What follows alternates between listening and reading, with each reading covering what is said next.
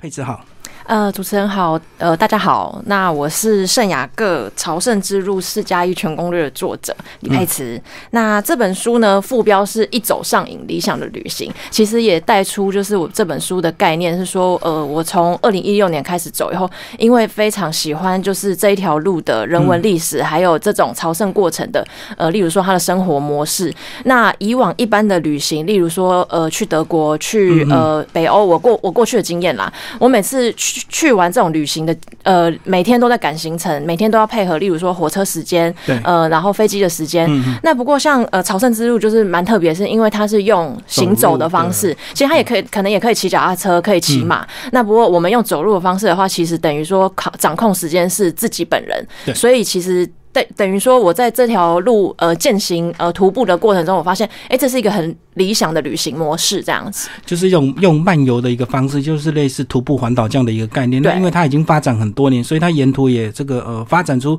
非常好的所谓的庇护所啊，或者是休息站，或者是餐馆，让你走起来呢，每天到每一天呢都有这个良好充足的一个点可以休息，这样。所以绝对不是走在荒郊野外。对，没错。你那时候二零一六年为什么会走上第一次？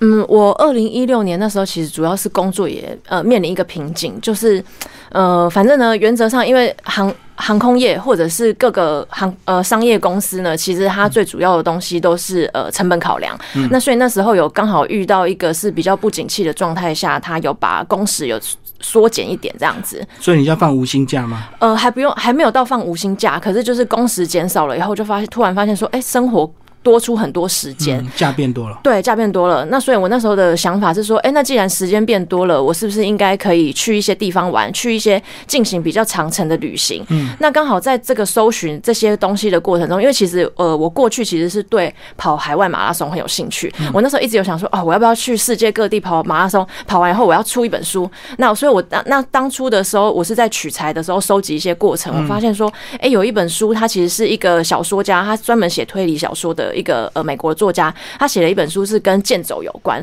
健走有关的东西，他除了参加健走比赛之外，他里面有提到圣雅各之路，嗯嗯我才知道说哦，原来西班牙有一条有西班牙有一条路可以边走边旅行，沿途有很多东西可以参观，而且他是从西班牙从东走到西，这样总共走一个月，那也不用担心说哎、欸、途中没有地方住，像我们在台湾登山健行比较怕就是说呃走好几天那。呃，可能抽不到山屋，或者是呃要找民宿，都要事先先预定、嗯。那这条路因为它已经发展多年了，所以呃几乎每个地方、每个城镇都会有庇护所可以住，那也不用担心，所以说不用担心说啊到了那边以后啊没地方住这样子，所以我就朝这个。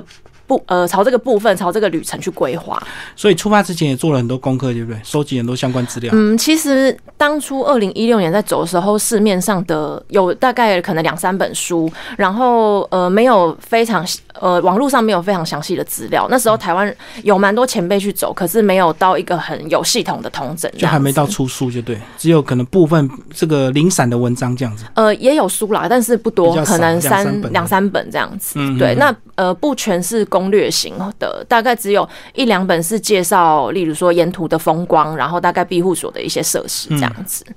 可是要到西班牙走朝圣之路，那语言呢、嗯，到底是要英文还是西班牙文？诶、欸，其实因为它沿路大概都是。小镇，那其实小镇其实以西班牙人自己来说，他们英文也不是很好，所以其实英文呢不太通。那西文也其实并没有一定要靠。一定要会西文才能去走这条路，因为后来大家就发现说，呃，因为西班牙人很热情，那所以你跟他，你用笔的，或是你用呃，你用写的，其实或你用画的，他们都。都了解。那例如说，你就跟他讲说，呃，我要喝东西，呃，我要喝东西，或是我要吃东西。其实用这种手势 body language 的部分，就可以让他们理解说，哦，你需要什么东西这样。而且他们应该也长期接待世界各国，听过很多语言，所以他们应该也习惯了。对，他们也习惯了，而且他们也很习惯说，你跟他讲英文，他回你西文这样子。嗯, 嗯, 嗯，对，就大家需求都差不多了。对，没错啦，语言的部分不太会是一个问题。嗯嗯，对。所以你第一趟就是选择法国之路，为什么会选法国之路当起点？嗯因为当初我是觉得说，呃，这条路我还没有收集到非常多的资讯。那我是在，例如我那时候是大概六月的时候知道这条路，然后差不多准备八月底的时候我就出门，嗯、所以其实我大概只有两个月左右的时间。我觉得我没有太多时间可以准备。嗯、那法国之路是最方便的，就是说，呃，我可以大众化嘛，大众化。那也我也有听闻说它的呃庇护所设施、它的小镇、它的呃相关朝圣者会需要的设施是最最充足，所以我就想说。那既然我是在比较没有什么准备的情况下的话，我就是选择一条呃设备比较完善的道路，这样就相对安全，对不对？因为已经太多人走过了，對對對太多人走过了，那也有很多经验。嗯、那之后就是等于说我上网去找的时候，也会比较好找到相关资料。嗯，那里面四加一就是你从二零一六年到二零二零，这个每年都去走一遍这样子吗？对，没错。呃，我二零一六到二零二零每年走一条路，那呃其中的加一是一条那个。呃，抵达圣地亚哥之后，对最后的那个世界尽头之路，所以我们把它，因为它是一个延伸路段，然后大概呃走四天左右而已，所以我们就把它当加一的部分，就是世界尽头之路这样。所以呃，最末端那一段就是可走可不走，对不对？对，因为已经达到那个目的地。没错，因为其实大家都把目的地，大家都停在那个圣地亚哥新野新野圣地亚哥大教堂这边，所以呃，世界尽头的话是有一些人他会觉得说，哦，走完好像还走不够。他就会继续走下去，或者是有一些人，他是觉得说，哎、欸，这趟路其实前面都可能，例如说已经汲汲营营，最后走到了目的地以后，那最后有一点想要缓和一下内心，继续，因为其实大家停下来，在圣地亚哥停下来以后，剩下真的踏上世界尽头之路的人其实非常少，那所以。有一点像是等于让自己静下来，重新静下来，那继续完成这趟朝圣旅程的感觉。对，因为到圣地亚哥已经拿到证书了嘛，所以最后再多走的那一段就是比较舒缓、比较轻松的走，就对。对，没错，就是等于有点放慢速度，嗯、因为其实。呃，最后一百，因为蛮多人是拿呃想说，哎、欸，我想要拿证书，那所以但是时间又不够，所以他会从最后一百公里，所以大概呃一百多公里开始走。那如果你从一百多公里开始走的话，拿到证书，所以大家最后那一段路程是真的非常多人。如果是呃五月以后啦，五月以后开始就会非常多人哦，因为他起点已经很接近终点，所以他走不够，后面那个这个世界尽头之路就会更多人去走，就对。诶、欸，世界尽头之路就等于说是，呃，大家因为很多人已经在圣地亚哥拿完证书了，拿完就回家了，那所以变成说圣地呃世界尽头之路其实是人会少很多，嗯，对，那个但是那个少很多的过程，你就会觉得哦，反而走这一趟就是走这一段很能得到心理的平静，这样，嗯，因为每个人选择出发点这个起点都不一样。对，有些人选择比较长，有些人可能觉觉得比较近，就一百多公里的起点就开始走，嗯、那这样子两三天就到了。一百公里的话，一百公里大概也是会分五天走完啦，嗯、一天大概二十公里左右这样子。好，那接下来先把我们把朝圣之路整个历史的脉络先稍微介绍一下，当初是怎么样去发现这个圣雅各的遗骸，然后造成盖了这个教堂，然后变成一个观光景点。呃，其实这个主要是要讲到呃，西班牙历史上有天主教王国跟呃回教王国，他们彼此互相在打战。对，那大概是在西元，哎、欸，它是七一一年，所以是大概八世。世纪的时候，呃，那个回教的民族是由北非，从阿拉伯到北非，然后进入伊比利半岛。那一开始，因为其实呃，以西班牙伊比利半岛上面来说，他那时候是那个西哥德贵族，他们那时候的王国其实是组织比较松散的，所以那个回教回教民族一上来以后，就马上把把他们打得兵败如山倒这样子。那回教其实他占了非常庞大一块势力。不过在这个呃，等于说天主教王国收复失地的这个过程中呢，其实他们是慢慢打，慢慢打，每一段时间往南边攻克一点。所以在这个过程中，其实那时候会呃，圣雅各。之所以会这么重要，是因为当时有一些呃天主教王国的国呃有一个天主教王国国王，他在做梦的时候，呃打战期间，他做梦梦到圣雅各，呃拿着呃骑着白马，拿着剑，就是显灵说，明天的战争我会帮助你们，我会跟你们一起作战这样。隔天果然就是打赢了这场战争，啊嗯、对，所以呃因为这样，所以大家就觉得说，哦，所以圣雅各真的是有呃我们的保守护圣人，真的有在保护我们。那这个事情。呃，这个事情先传开来，大家就觉得说，哦，这个是一个对抗回教，因为等于说等于加深大家的天主教的信仰。嗯、那另外一个另外一件事情是，大概在西元呃九世纪的时候，呃，当时的国王是阿方索二世，阿方索二世也是一个。骁勇善战的国王这样子，嗯、那他也是呃，因为呃那时候他是听闻，就是远方就是在西班牙的西北部，就是现在圣地亚哥这地方，呃，当地传来一阵星光，就是非常异常的现象这样子。那经由主教去找这个发到底想说发生什么事，沿着那个星光路线回去以后，发现哎、欸、有一座石棺，石棺里面、嗯、呃他们其实是经由当地当时的主教去认证说，哦，那这个就是当初圣徒圣雅各的遗骸。大家听到这件事以后就更加深自己的信仰，因为我们现在正在打仗，然后平常过得苦哈哈，但是听到这件事情以后就觉得说，哦，那可能真的圣人显灵，所以大家就开始翻山越岭去到这个地方来见证这一趟，呃等于说见证这个信仰这样。嗯嗯嗯，对。然后后来呢，就盖了教堂之后，就开始有很多天主教徒去朝圣，就对。对，没错。嗯，就慢慢走出这样子很多条、很多元的一个路线。对，没错。嗯嗯嗯。好，那接下来我们就先从你的第一条法国之路，是不是印象最深刻？因为第一次走的。嗯，对，没错。呃，法国之路的话，因为它其实它大概多长？大概将近八百公里，然后如果按照分呃分段走的话，其实一天呃大概走一个月左右。嗯嗯，对，然后这条路，因为主要它是呃经过四大区域，第一个是讲巴斯克语区的那个纳瓦拉，纳瓦拉省，那那呃这个地方会经过比较特别特别的城市是那个潘普隆纳，潘普隆纳是那个斗牛城，七月的时候都会办那个斗牛的活动这样子，然后再来是呃拉里欧哈，拉里欧哈的话就是有很多呃红酒，所以其实这一段路的沿途会经过很多葡萄。葡萄 酒, 酒庄对葡萄酒庄、嗯，然后那个葡萄田这样子，然后中间到 Burgos 到呃雷昂那个地方的话，是会遇到的是梅塞塔高原。它等于其实呃整个梅塞塔高原就是大概法国之路，我们去找法国之路图片，它的经典的呃经典的景象就是像我封面这样子，它就是它就是这种黄橙橙的一片，然后到夏天的时候就是看起来很干枯，那、啊、因为它这是高原上面的一个一个算是很很辽阔的一个景色啦。这一段其实非常长，可能走起来可能有快两个礼拜，而且几乎没有遮阴的地方哎、欸，没有几乎很很少遮阴的地方，都要你走到下一个小镇以后，嗯、那进去人家的商店或者进去教堂里面休息这样子。嗯嗯，对，所以等于说，呃，前面的这个路段的话，就是可以体会到西班牙整个就是这种，因为我们大家对朝圣之路的想象就是，哦，好像很辽阔，然后很很可能不太方便。那不太方便的感觉，其实就是在这一段，因为它这一段的人为的设施就是感觉比较少。嗯、不过你进入小镇以后就都没事，主要是在行走的过程中，你真的是真的就是走这种、哦、荒凉的，对，荒凉的路。那呃，像呃。有一个有一个路段是十七走十七公里都没有没有小镇、嗯，那所以那那一天的行程真的就会比较辛苦。嗯嗯，对，那一天就要认真走就对，要不然可能天黑还到不了下一个点。也也不会啊，大概走三个小时。那因为你沿途上你真的是没有、嗯、没有东西可以停。你说有小镇的话啊，进去喝个咖啡，然后跟遇到朋友，然后就开始聊天，这样子就会真的拖拖累行程。但是走那个十七公里，就大家都很想要赶快结束。可是你沿途走的话，有时候一个人，有时候又看到很多这个同行的人，嗯、你怎么选择要不要跟他聊天？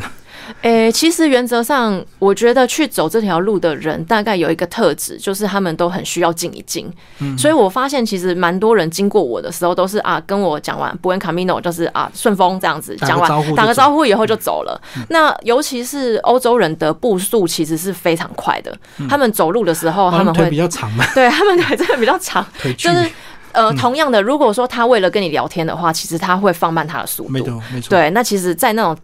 天气很热的状态下，其实我觉得他们都不太想要放慢速度。嗯，对。那也有遇到的是，呃，真的会跟你聊天的话，他是大概都是会先问一下说，哎、欸，你从哪里来？那你为什么会想要走这条路？见从这种很基本的对话里面开始这个开场白这样子。所以每个人都有一些自我的目的，就对。对，其实每个人，我相信每个人踏上这条路，其实他内心都很需要。去证明一些什么，或是他想要找寻一些什么，或者他可能内心有一些疑问，他想要有一个答案这样子。嗯嗯嗯，对。所以大部分都是独处走路思考，就对。对，多数时间是这样。嗯嗯，那应该是到了庇护所，大家才会稍微热情一点，对不对？因为那时候就终于可以好好的休息，这个轻松的聊天了，终于不用赶路了。其实，在那个沿路上就很热情了，就是啊，看到，因为其实呃，这条路就是大家的一开始的步伐都差不多，可能一天二十或二十五公里，对，所以你每天都在相同的城镇或相同的路段上，你都会遇到同一群人。那那个很熟悉的感觉，走到大概第三天、第四天以后，你就会跟他打招呼说：“哎、欸，又看到你了。”这样。那有时候他们走比较快，他们就是停在小镇。前一个呃下一个小镇，他们就在那边喝咖啡，然后坐在路边翘脚，那你就可以进去加入他们。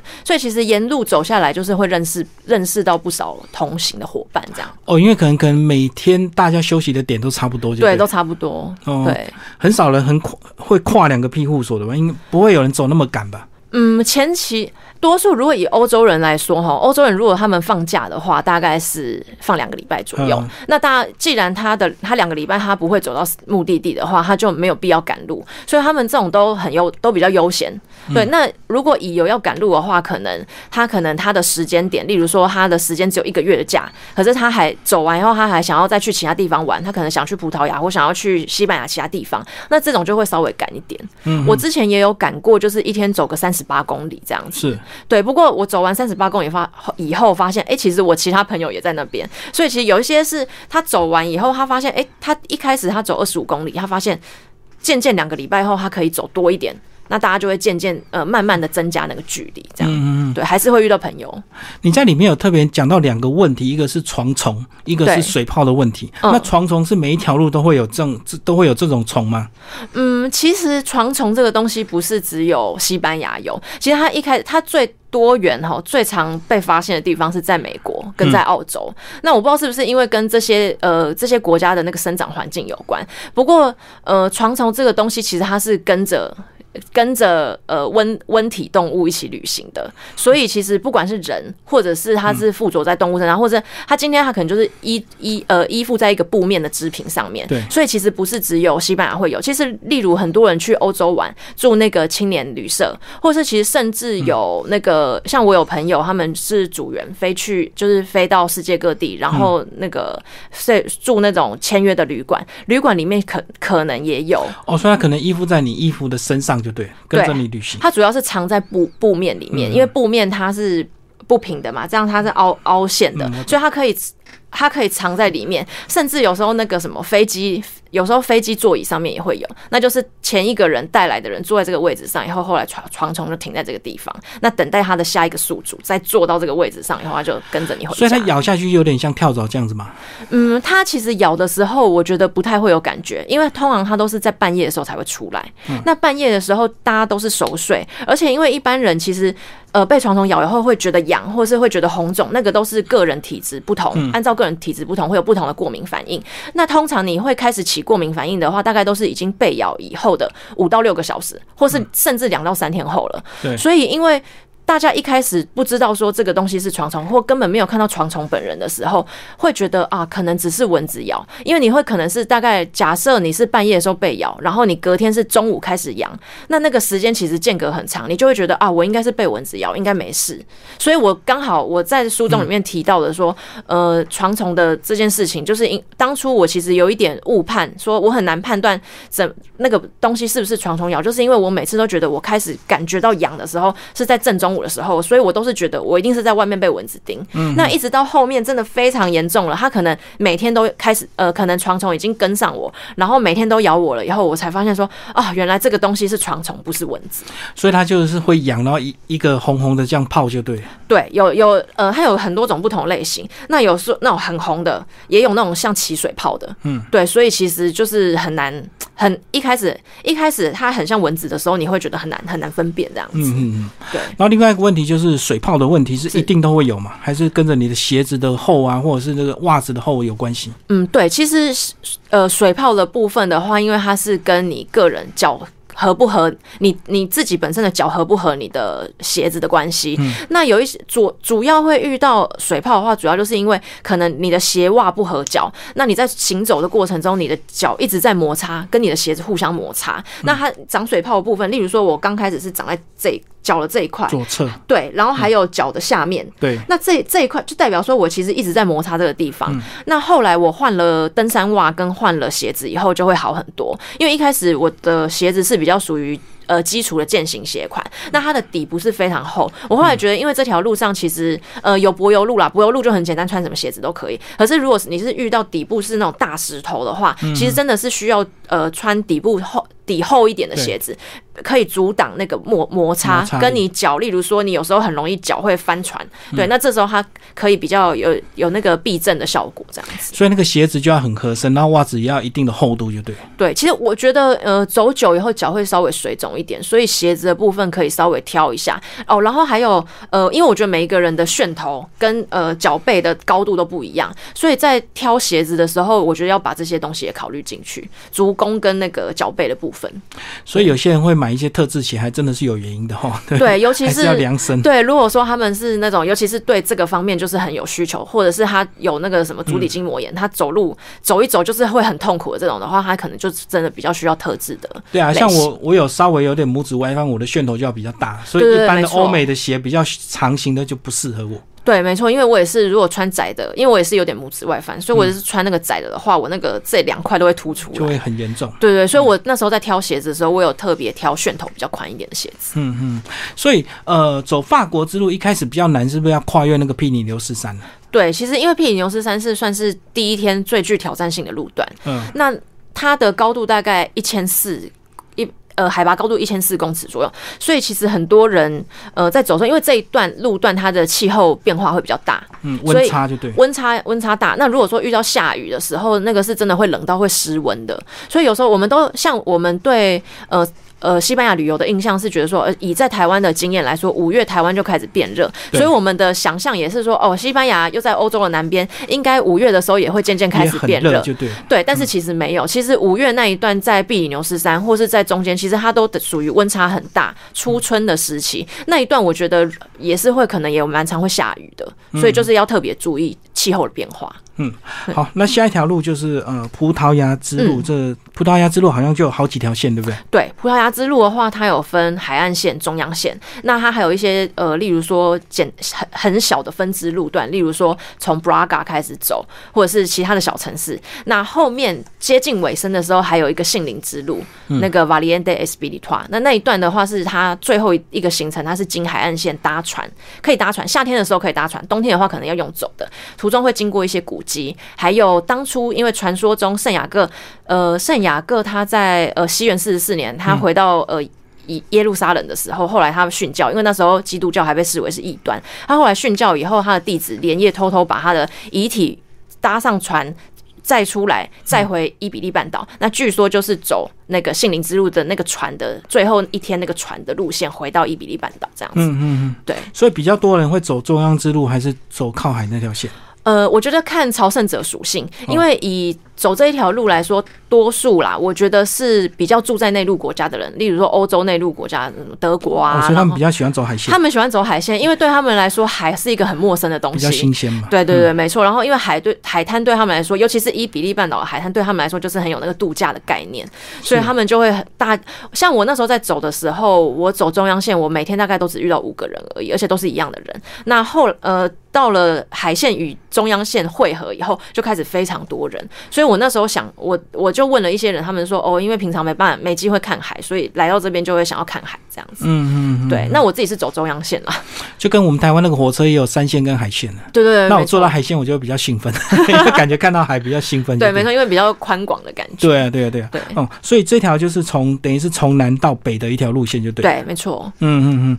然后是你第二年走的路啊？对，这个是第二我的第二。第二年第二条走的路，然后那时候你的心态有做一个什么样的一个准备？是不是也是算这个比较有点熟门熟路，也不会那么紧张跟害怕？我对我那时候是觉得说，哦，我法国之路都有经验了，我一天走三十八公里我都没问题，所以我想，我那时候的想法是，我觉得，嗯，那葡萄牙之路应该也看起来很简单，因为我事先去找的时候，我有查一些资料，就是葡萄牙之路的那个坡度看起来相对简单，没有法国之路这样子，有时候平坦就对，几乎都是比较平坦。那它最高的山大概也就是四五百。海海平面高度四五百公尺而已，所以我觉得哦，那这个应该还好吧，这个看起来很简单，我没有想太多。可是其实我后来想到，其实它这条路比较难的是说，它葡萄牙本身它的路段，它的路面铺的方式是跟呃西班牙不太一样。西班牙多数呃车开的道路都是柏油路、嗯、所以柏油路走起来非常的平。对，那但是葡萄牙的路是它是有点像石子磨石子路这样子，像鹅卵石，然后那个每个每个路面都没有切齐，所以你的鞋子如果不够硬的话，你走在上面你会一直这样子上上下下，你脚会也很有点容易翻船，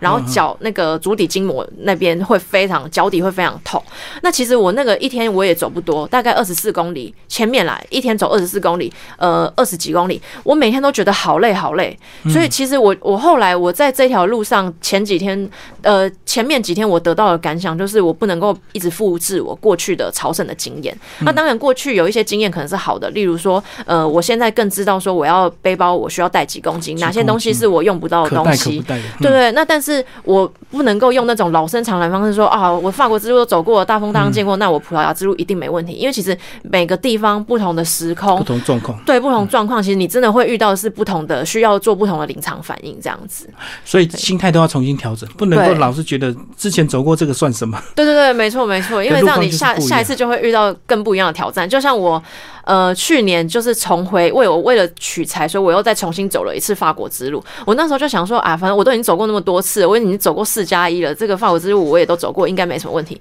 但是我就遇到床虫、嗯，对，所以因为在在那之前，其实我从来没有遇过床虫。但是就在这最后一次，我那种心态就觉得说啊，已经开始又老生常谈的时候，然后我就松懈了。所以就是比比较严重的。对，算是让我印象非常深刻，也是蛮惨痛的回忆这样。嗯嗯嗯。可是在里面走，你慢慢也摸索到一些技巧，比如说如果你背包真的太重，可以先运送到下一站，或者是直接运送到终点，也是有一些很方便的方式。 对, 對, 對没错，因为其实这条路它已经呃发展到千年至今，它其实现在已经有非常多，尤其是现代又 有, 又有很多人去走，它已经有很多就是更因应现代的商业化的模式、嗯、所以 這, 是这也是我觉得他们蛮厉害的地方跟蛮贴心的地方。那有一些例如说呃，你觉得你自己的东西你每天都会用到的话，你就是把你的背包放在寄在你的庇护所，那他们庇庇护所里面都会提供好几个信封，信封里面你就放一个五欧元，五欧元然后打你打电话给那一间公司，跟他讲说哎、欸，我现在住在哪里，那请你明天来取我的背包，他就会帮你送到你指定的下一个城镇、嗯、对，下一站的庇护所这样子、嗯、对。那例如说公立的庇护所他主要他不接受 不, 不接收这些背包的话，那也没关系，他可能就是丢到附近的bar这样子，嗯，像 seven 那种地方，对对对，让你自己自取。那那个地方它没有超商，嗯、那它也没有什么要扫巴扣什么那种很细、很很繁复的物流作业，它其实就是啊，那个老板就是都同一个人，然后。他们都轮值，他们就知道说哦，今天有一个背包两个背包这样子，那啊你来啦，好自己拿，就这样子。他也没有，他们其实很松散啦，但是就是我知道，但是那个寄那个东西还是要那个比较不要贵重的东西就对了。对 对, 對，当然其实还是会有可能不小心被他误领的那个。我觉得走这条路你到最后就会发现那种很贵重的东西都是身外之物、嗯、我走第一次，然后在刚前面几天的时候我还看到有人带笔电，那后来他到底要干嘛？随时他就是可能觉得说，他要路程中他每天都要对他每天都要记录，所以他还带了笔电。但是后来我就再也没有看到他把笔电拿出来，所以我觉得他应该也是寄寄到终点站这样子。所以就是你后来会发现说，你其实有很多东西你可能用不到，或者是那个东西不是这个这一段时间最需要的，不是紧急需要的东西。开始会舍弃，对，一开始那个重量你或许觉得还好，可是当你连续走这么多天，这么多的重量一直累积，那个呃那个疲劳已经无限期的累积，即使一点点的重量，最后都会变成很大的负担。对，没错。那个其实像我第一次去的时候，我就是患得患失，所以我带了很多装备，总共大概带了十二公斤。那里面有例如说冬天的衣服，然后刷毛外套，因为 我, 我那时候想象就是啊，我听说温差很大会很冷，那所以我就带了刷毛外套，然后还可能还有杂七杂八一堆东西。而且因为我那时候买了一些健行装备，想说哦太好了，这次终于可以派上用场这样子，好好的用一下就对。对，好好用一下。就后来我就发现说，哎、欸，我大概走了三天以后，这些东西其实很多都没用到。嗯，那没用到就算了，可是它在我身身上又是。是一个非常对负担非常大的负担。可是你没有带一些化妆品、保养品吗？诶、欸，化妆品我那时候有带，我还有带什么画眼线啊，眼呃，然后还有带眉笔啊，然后那个保养品我也是带一系列，因为女生嘛，女生就是要从水到乳，然后到精华液这些东西都有带，我都带小小罐。但我后来发现，我每天晚上很累的时候，尤其是大概其实没时间保养，对，庇护所大概晚上十点就会关灯，会吵到别人，所以对你在那边瓶瓶罐罐、稀稀疏疏，你你也是吵到别人，那你。用擦的时候，其实大概都是擦 一, 一种而已，就擦完就赶快睡觉了。我后来就是像像我之后的几趟旅程，我就是都把东西简化成我都擦一个东西而已。就是了不起一个防晒，晚上一个夜霜这样子好。对对对，没错，因为你在这段时间那个晒啊、嗯、还是什么，那个本身就对皮肤已经是伤了，那就回台湾以后再想想办法好好保养就好了。对，而且走下去你开始很累的时候就邋里邋遢，你根本就不太会去在意自己的、那個、没错，而且你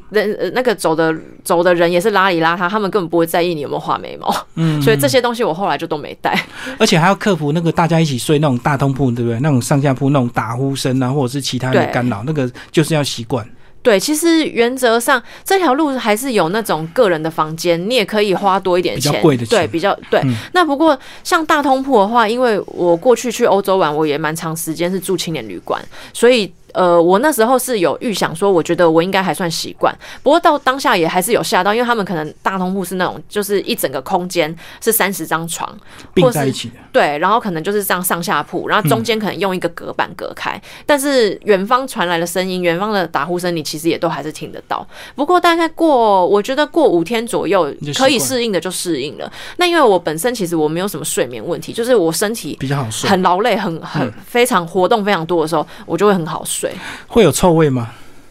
嗯，因为我觉得打呼声，然后再来就是一些大家的一些，有些人如果不爱洗澡的话，呃，其实对，因为欧洲人其实不太爱洗澡，嗯、他们通常都是以他们生活习惯来说，他们回到家以后，他们不会马上洗澡，他们都是隔天早上要出门前，他们才会 shower、嗯。不过这条路上其实还好，大家卫生习惯还算不错，因为呃，主要是因为西班牙嘛也很热，你走完以后，它那个风沙很多，你脚边其实都很灰，很很多那个灰尘这样子，然后走路的时候你也会觉得就是那个风沙在脸上了，磨砂。对，所以其实我觉得这趟这这段路，其实大家都已经有一个建立一个生活习惯，就是走完路以后抵达庇护所，差不多休息一下以后就会开始洗澡。嗯，对，洗完澡以后才会躺躺到床上。那当然也是有一些欧洲人，就是可能他们就觉得自己很干净，他就可能会先躺在床上休息，休息完以后不小心就睡着了。对，然后累过头了。对，然后然后之后他才去洗澡，这种也是有。不过通常他们会把穿着的外衣，比较脏的外衣，他们都会先脱下来、嗯。我觉得床铺倒是还好。那私立庇护所，因为他很注重他个人的商誉，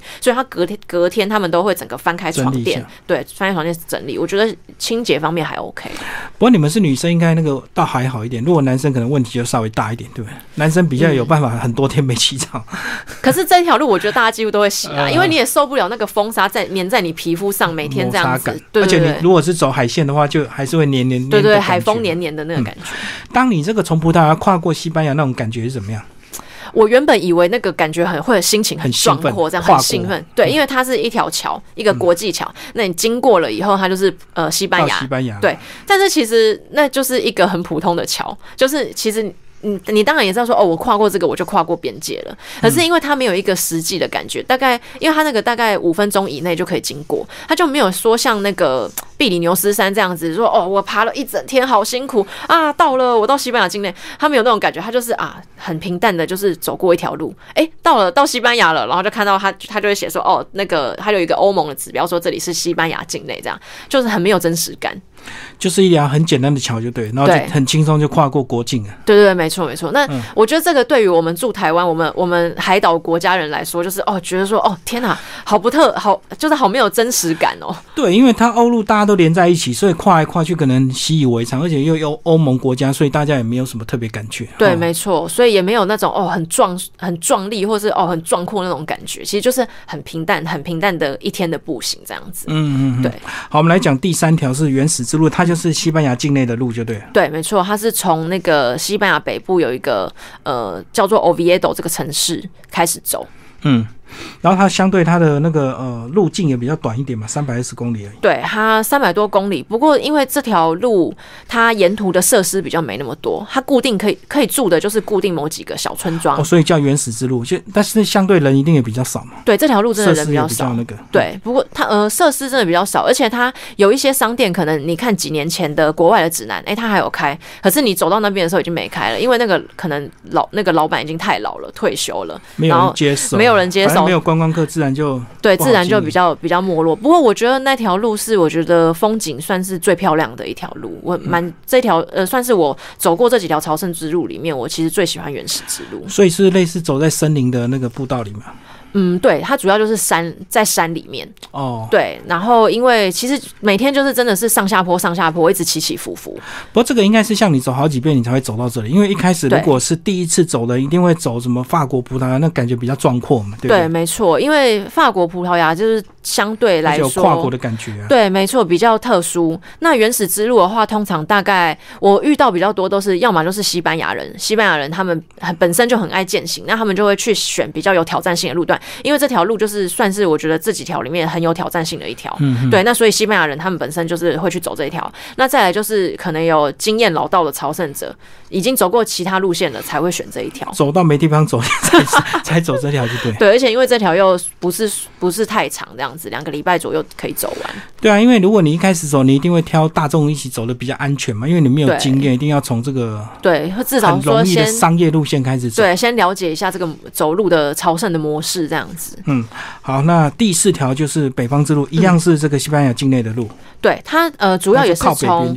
呃法国跟西班牙边界有一个城市叫做伊伦开始走。嗯、那伊伦的话，它旁边就是呃昂。哎、欸，这个怎么念？昂代伊，反正就是法国的城市。啊、嗯，它法国跟西班牙，它就是隔一条 一, 一道桥而已。对对，所以经过了以后，我们大家多数都是从西班牙境内一路开始。那这个地方就是呃，它因为它这这条主要是沿那个西班牙的北海北海岸开始，嗯、沿沿海海岸线走，靠北边的，对对对。嗯，所以等于是北边的海岸线慢慢走这样子，对，从海岸线然后沿路走到山山区，再走走进森林这样子。哦，对，那这一条路其实它也是前面在，因为它也是分四大地区，在第一个地区是那个巴斯克地区，一直到毕尔包这边，它每天都是也是不停的在走山路，而且它的山又比原始之路再更陡一点，它是短距离，可是要爬爬上去的那个瞬间高爬高，对，瞬间爬高，然后瞬间降低这样子，嗯，很陡峭。就对对，真的是、哦，所以这个难度更高了。对，这一条的难度很高，我这条有走到膝盖痛，而且它八百零三公里，它相对比较长、哦。对，没错，它是这几条里面最长的。嗯，对。然后它，我觉得这一条路非常有挑战性，可是这一条路的每一个地区都蛮有特色的。嗯，以观光。以观光的资源来说，然后以它的美食的方式方面来说，我觉得都非都算是数一数二。嗯，对，比较丰富就对。对，非常丰富。可是当你走了五遍之后，你中间没有人想要跟你一起去嘛？没有结伴嘛？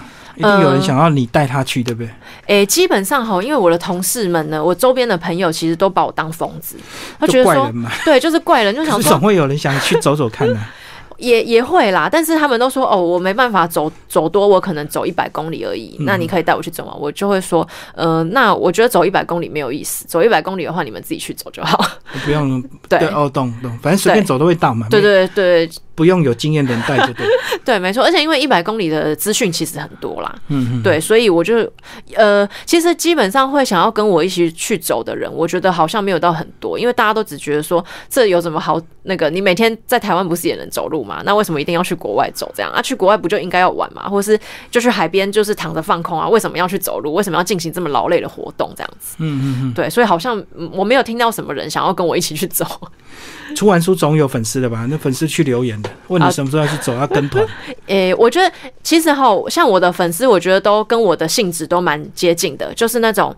独处型的、呃、对，喜欢觉得说哎、欸，走这个路可以静下来或是思考一些事情，所以他们就比较不会说一定要约说啊，那我们一起去，或是哎、欸，我有没有机会遇到你什么，我觉得好像不太会、欸、大家都是很冷静，然后会觉得说哦，喜欢文化的东西，喜欢问一些去哪里可以看什么的东西这样子。不过要一起一起走有点难的，就是说你要一起走，可是最好都不要跟人家讲话，自己彼此也不要讲话，然后必要需要帮助的时候彼此才开口，这有点难，对不对？对，其实一起走其实像我们在路上会遇到是一些伴侣，他们会一起走。那一起走这条路，其实呃，我觉得遇到一些挑战，就是例如说，你们其实两个人其实平常的 tempo 是不一样的，或是个性是不一样。例如说，一个人比较急性子，一些比较慢，对，或是你遇到的是比较不能吃苦，跟一个是很可以吃苦耐劳的。那可能有一些人走几步就累了，他就会说下一个地方我就想停下来休息，我要停下来吃东西。那但是比较刻苦耐劳型可能会觉得说啊，我想要省旅费，我不想要马上到下一个地方就开始花钱。对, 对，所以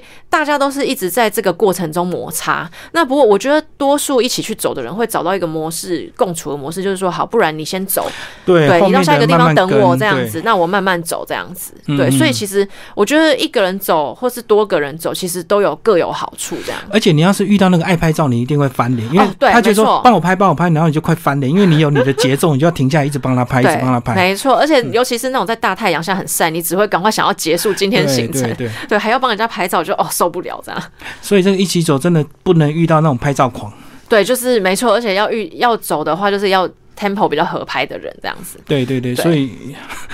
还是一个人还是一个人走好了比较快简单的，对，没错。那如果真的要一起走的话，其实就是好吧，那就一起坐飞机，到了起点之后大家还是各走各的，对，没错。或者说啊，我们就约好今天在 哪, 哪一个庇护所见面就好了，直接碰面就好了，对对对对，嗯嗯，也不用说一定要什么站下一个站要一起还是什么，对啊，因为走这么多天其实也有话也讲到没话，哪来那么多话可以讲，对，其实真的或许过程中前面可以有一些啊比较 深, 深的就是交流这样，但是可能走到某一个境界的时候就、哦、很散了，很腻这样子，就赶快结束好了好，当你最后走到终点那种感觉，其实我第一次走的时候，我法国之路我是全程都用步行的，嗯，就算途中有一些朝圣者跟我讲说哎、欸，那个进入大城市前都是工业区，很无聊，你看要不要跳过，我们要坐巴士两欧而已，你要不要跟我们一起坐巴士跳过。那但是因为我那时候我都坚持说我要全程步行步行结束这条路，因为我想要试看看一个月完全不搭车的感觉是什么，所以我那时候我那时候就是我全程步行，就很硬，就对，对，很硬，坚持，就是一种一种莫名的坚持，嗯，一种信念。那到了圣雅各以后，圣雅各呃圣地亚哥大教堂以后，嗯，我当下的感觉其实我觉得好像很奇怪，就是你已经习惯每天都走这样子一段距离了，结果你现在突然结束了。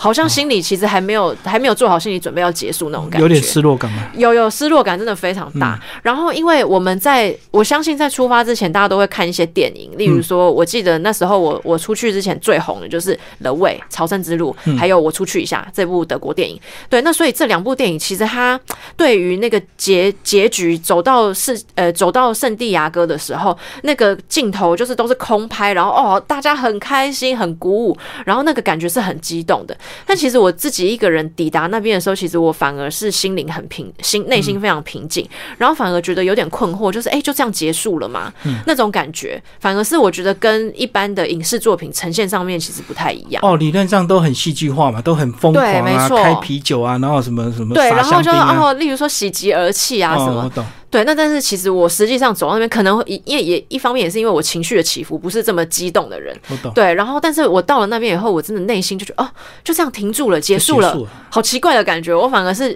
内心有很多的问号。然后结束之后就想，那接下来我要干嘛？对对对，真的就是一直一直坐在那个广场发呆，突然就没目标了，对，突然没目标，然后后来我就发现，哎、欸，其实很多人跟我一样都坐在那个广场发呆，嗯，对，所以我就放空，对，然后我那时候我们排队领证书的时候，我也是跟前面几个人聊天，大家也是说。我觉得好空虚哦，好空虚哦，但我好好不相信，好无法相信就这样结束了，这样。对，一开始就为了到达这个目的，当你到达之后，哈，就这样，这种好像实现梦想那种空虚感。对，没错，就反而反而有一种啊，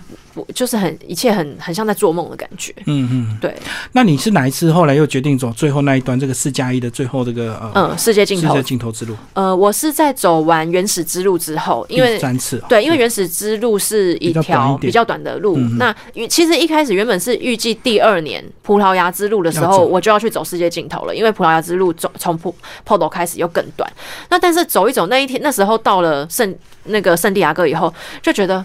不想走了。就觉得这次就停下来就好。那 有, 有些同行的朝圣者就说：“哎、欸，那你要不要搭车去世界尽头玩？”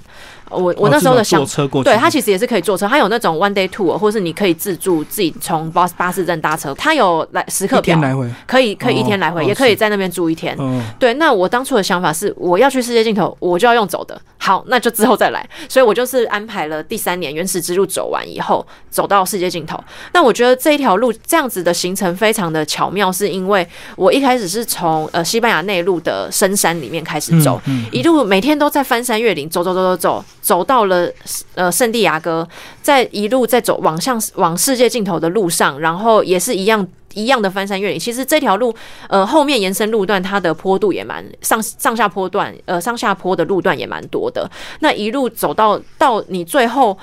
看到大西洋、看到海边的那个感觉，你就会那个感呃抵达世界尽头那个感觉就会很深刻。所以我觉得这一趟路这样子一路走下来，就是蛮有。就是就是到了当地真的蛮有感觉的，所以走最后的那个到悬崖边的那种感觉，反而会比到圣圣地亚哥教堂那种更感动、更激动。对，没错。其实我我原本其实是没有抱持着一个想法说，哦，我到那边一定会很感动，或一定会很激动。我就是觉得说，啊，我呃，因为世界尽头嘛，一个人生的目标总是要把它完成，一个朝圣之路，朝圣者该做的事，我总是要把它走完。对，我是抱持这种很平静的想法去走，但是在行走的过程中发现真的很安静，然后那种心境真的会很接近中世纪的朝圣者在走路的那种感觉，这样子。那尤其是在朝圣尽头的时候，呃，因为我是先走到姆西亚，然后再走到呃 Finisterre 这一段路程，到最后一天，我们在走到 Finisterre 的时候，我沿海角的那个地方。地方我们看完日落以后，我们就看到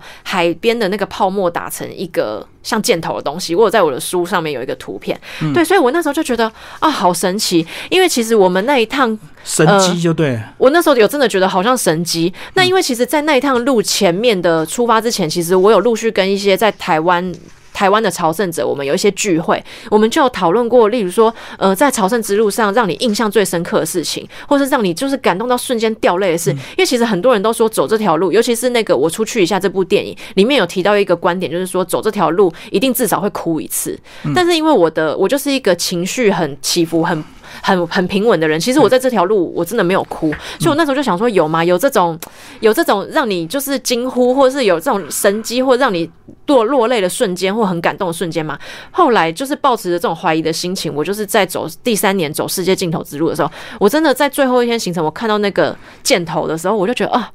或许这个就是我那个感动的瞬间，让花排成一个箭头形状，就让你落泪，就对。对，但是它因为它是一个很自然的东西，对，對排成对，所以不是人为的，的嗯、对，所以我那时候就觉得说，哦，我好像每因为以前过往啦，每一趟旅程，我回到家、嗯、要回家之前，我都会有一种感伤或是很惆怅的感觉，我都觉得说，啊，要回家了，就觉得好像也没得到什么东西，就要回家，又结束了这样，然后又开又把钱花完，但那一趟是真的，我就觉得，哎、欸，我迫不及待想要回家，我很想要书写我这一个过程。行走的过程跟我遇到这这个路程的感动，这样子，嗯嗯嗯对。好，最后帮我们做一个提醒，像你这个一个女生单独去走的话，嗯、有没有什么特别要注意的？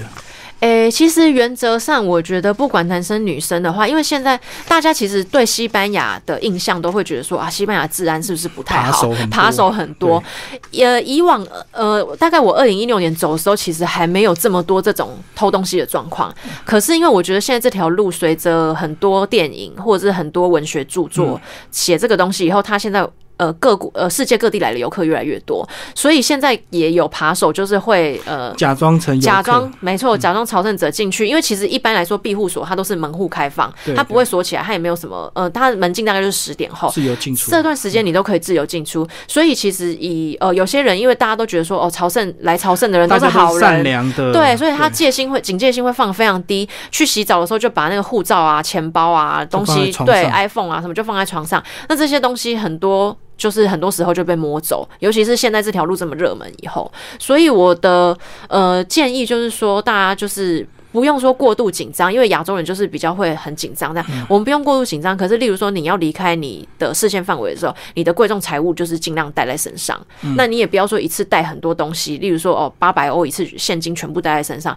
大概就是分两百两百这样子，然后到当地再提领就好了。嗯、那个手续费，手续费我觉得。手续费比起你一次损失损失的损失几百欧，对，其实相相较起来是很小的，所以不不用过度的这个紧张，也不要也不能过度的放松，就对，还是要有一个基本的戒心，因为现在观光。嗯这个越来越这个流行之后，自然有很多不肖分子就伪装成这个对伪装成朝圣者跟着你走这样子，然后就借机行去，就跟我们那个大甲镇南宫跟着走，一定有很多香客，也有很多那个小偷跟着大家混进去、啊，对，他就等于是去赚这一波这样子。对啊，对啊，对，所以就是其实、嗯、呃。也不用想说哦，一个女生会不会有特别困难什么？其实原则上就是它就是一条你每天都在步行，你把它当成一个习惯以后，其实它没有特别困难的东西。主要一开始比较难的是说要舍弃一些旧有的旅行的观念，例如说、哦、我什么东西一定要带，对，或者是哦我要赶车什么，你就是放宽心。那途中你会有一些领悟，是说哦哪些东西是我可呃我一定需要用，哪些东西是我真的不需要。嗯、那但是我觉得这个很多东西都是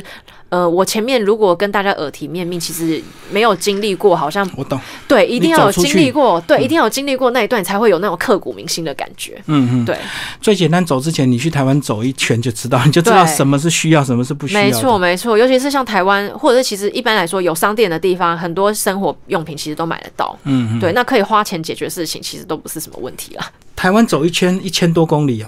对，其实也是也是也差不多，也是要一个月哦，也是要一个月，对，刚好可以训练一下体能，这样。体能，对，没错。好，今天非常谢谢作者。